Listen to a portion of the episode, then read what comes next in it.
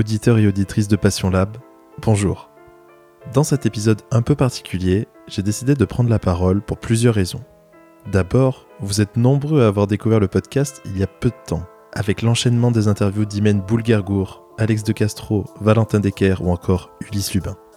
Je me suis donc dit que c'était un bon moment pour vous dire merci de vive voix, puis pour revenir sur des moments forts d'autres épisodes. Bien sûr, j'apprends énormément dans chaque discussion avec mes invités, et d'ailleurs j'espère que vous aussi, mais il y a toujours des moments dans un échange qui marquent plus que d'autres. C'est très subjectif, j'en ai conscience, mais toujours est-il qu'aujourd'hui j'ai décidé de vous repartager un moment marquant pour chacun des trois premiers épisodes de Passion Lab. Je ne vous cache pas non plus que j'ai une semaine très chargée et que c'est aussi pour remplacer l'interview de la semaine que je vous propose ce format. J'espère que ça vous donnera envie d'écouter les interviews en question en entier. En tout cas, n'hésitez pas à me dire ce que vous pensez de ce nouveau format. Et on commence tout de suite avec un flashback jusqu'au tout premier épisode de Passion Lab. Margot, alias Gomargu, était mon cobaye. Elle m'a gentiment accueilli dans son studio sur Paris pour enregistrer ce premier épisode.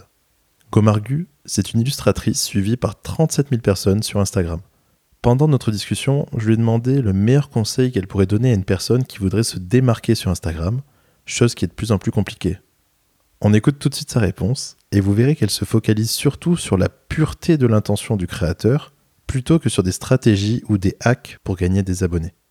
Et en fait, quand tu commences sur Instagram, il faut le faire pour toi? Ça sert à rien de vouloir correspondre à, euh, quelque chose que tu as déjà vu, euh, essayer de reproduire quelque chose que tu as déjà vu. C'est juste être euh, toi-même. Enfin, je connais plein de, comptes comme ça où les nénettes dessinent à l'encre et disent et racontent juste leur mood du moment et tout ça et ça fonctionne hyper bien. C'est juste être vrai et pas porter de masque ou quoi que ce soit. C'est juste se lancer et puis en fait au final le faire pour soi c'est mille fois plus gratifiant que de le faire pour tout le monde. Enfin moi quand je passe un dessin, j'ai pas de, j'ai plus du tout ces réflexes de que j'avais au début euh, quand j'avais 70 euh, likes. Je me disais, ah bah dis ça marche pas et je le supprimais. Euh, aujourd'hui, un dessin qui marche pas, c'est un dessin qui marche pas et c'est comme ça en fait. Mais je le fais pour moi, la démarche est plus du tout. Euh, là, si ça parle, et eh bien tant mieux. Et, si ça parle pas, bah tant pis, mais ça enlève pas ce que je pense, ça enlève pas ce que je ressens. Donc euh, faire les choses pour soi, mais c'est comme dans toute démarche, c'est comme dans un couple, c'est comme dans la vie en général. Si tu fais pas les choses pour toi, en fait, tu fais les choses pour les autres et du coup, tu t'oublies. Donc euh, c'est vraiment être honnête et, transparent. c'est ce qui marche le mieux. Et en fait, tant pis si ça marche pas. Enfin, le but, c'est pas comme dans la télé-réalité, c'est pas d'être célèbre. Ça, ça a pas de sens d'être célèbre. Pourquoi? Enfin, pour montrer ses fesses, ça sert à rien, tu vois. Mais juste illuminer un peu la vie des gens en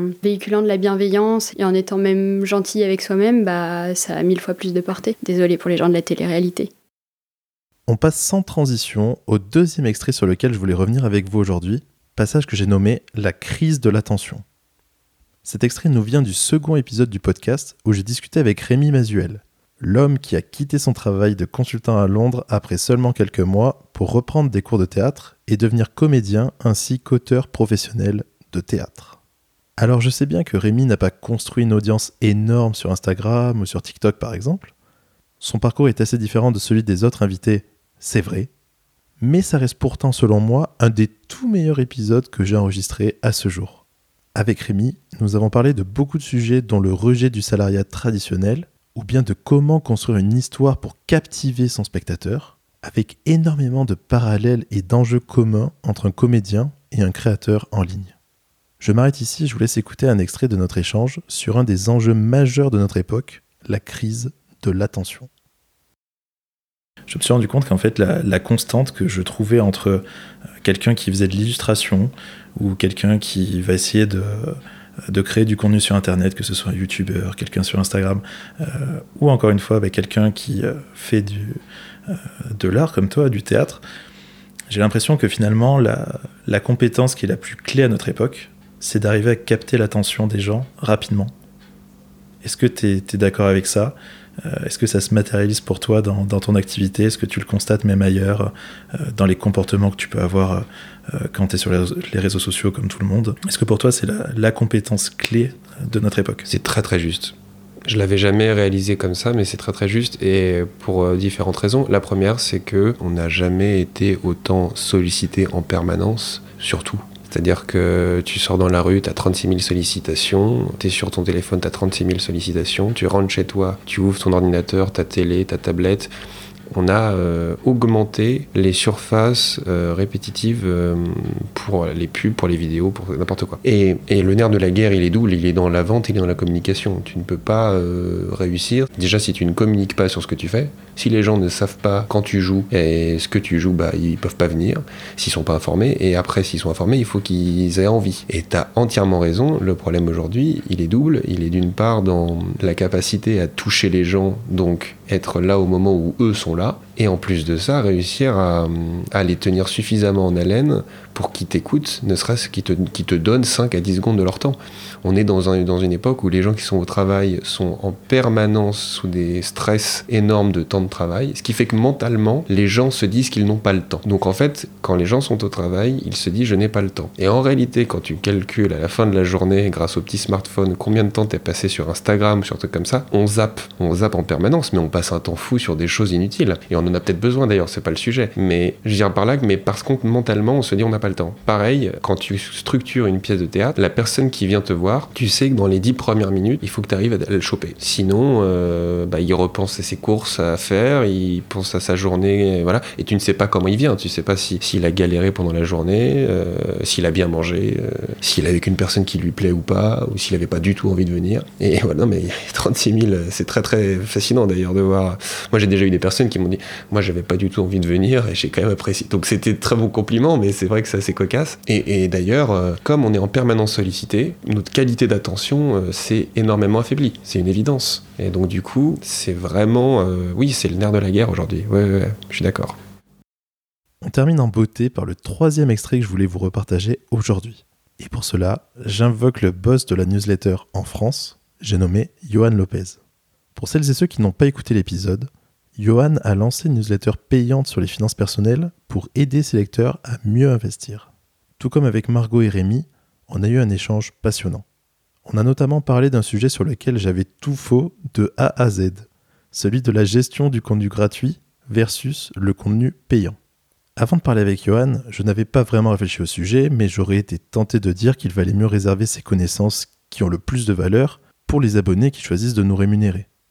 Je me disais, si des gens me payent, alors je leur propose mon contenu le plus précieux.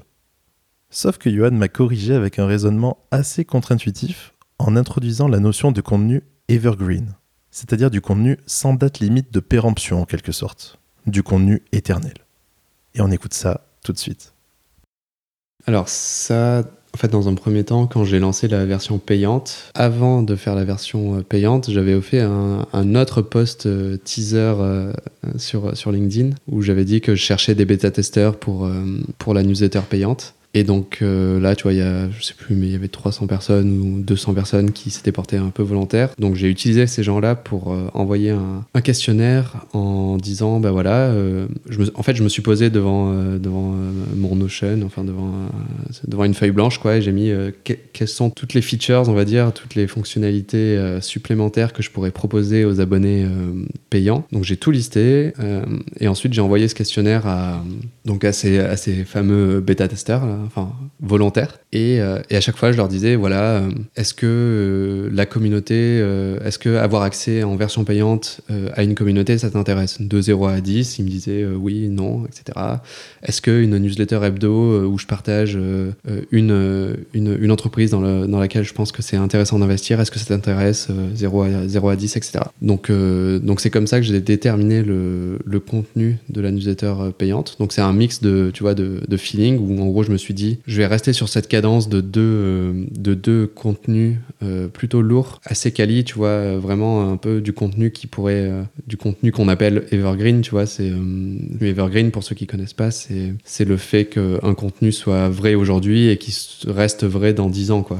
En gros, on va dire ça, quoi. C'est il n'est pas lié à l'actualité, il est vraiment presque éternel, quoi. Et c'est souvent ce qui est bon de faire quand tu fais une newsletter ou du contenu, c'est d'avoir ce contenu hyper quali, euh, très très euh, éternel quoi, euh, sur la version gratuite, parce que c'est ça qui va faire venir les gens, c'est c'est ça qui va permettre d'être bien référencé. Bon bref, tout ça. Donc ça, c'était euh, intuitif, je savais dès le début que je voulais le faire. Et ensuite, sur la partie payante, euh, bah, ça a été à moitié euh, intuition et à moitié retour quanti et, quali de, ces volontaires. Donc, donc voilà, donc en gros, il faut pas avoir peur quand on lance du contenu de, de proposer du contenu extrêmement quali sur la partie gratuite parce que c'est ça qui fait venir les gens aussi et qui augmente la notoriété de ton, de ton contenu. Quoi. Donc, donc voilà en gros comment j'ai choisi. C'est tout pour aujourd'hui. Merci d'avoir écouté cet épisode hors série en entier. J'espère que ça vous aura donné envie d'écouter les interviews en retard si vous en aviez. N'oubliez pas que j'envoie chaque lundi du contenu exclusif sur la construction d'audience et la monétisation, et tout cela est réservé à ma liste email. Vous pouvez vous abonner gratuitement sur ma newsletter Passion Lab, hébergée sur Substack. Je vous mets le lien en description de l'épisode, il suffira juste de le copier-coller dans votre navigateur et vous devriez trouver tout ça. A tout de suite dans votre boîte mail si vous rejoignez l'aventure. Et si vous êtes déjà abonné, je vous dis à la semaine prochaine.